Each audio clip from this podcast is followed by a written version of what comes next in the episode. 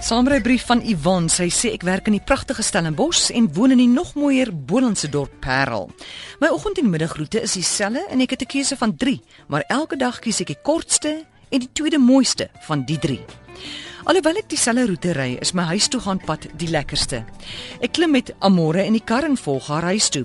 As ek eers deur die Stellenbosch verkeer geswoeg en gesweet het, lê net die wingerde wat my omring en Ou Tafelberg links in die verte voor my. Ek en my rooi blits gaan die groot pad tegemoet, bilte op, bilte af, totdat die Taalmonument en my Parelberg ons huis toe wink. Met die pad huis toe beplan ek aandete en ek bedink die werksdag wat was. By ons hek groet ons 4-jarige aangenome husky kind my, al babbelend en kletsend.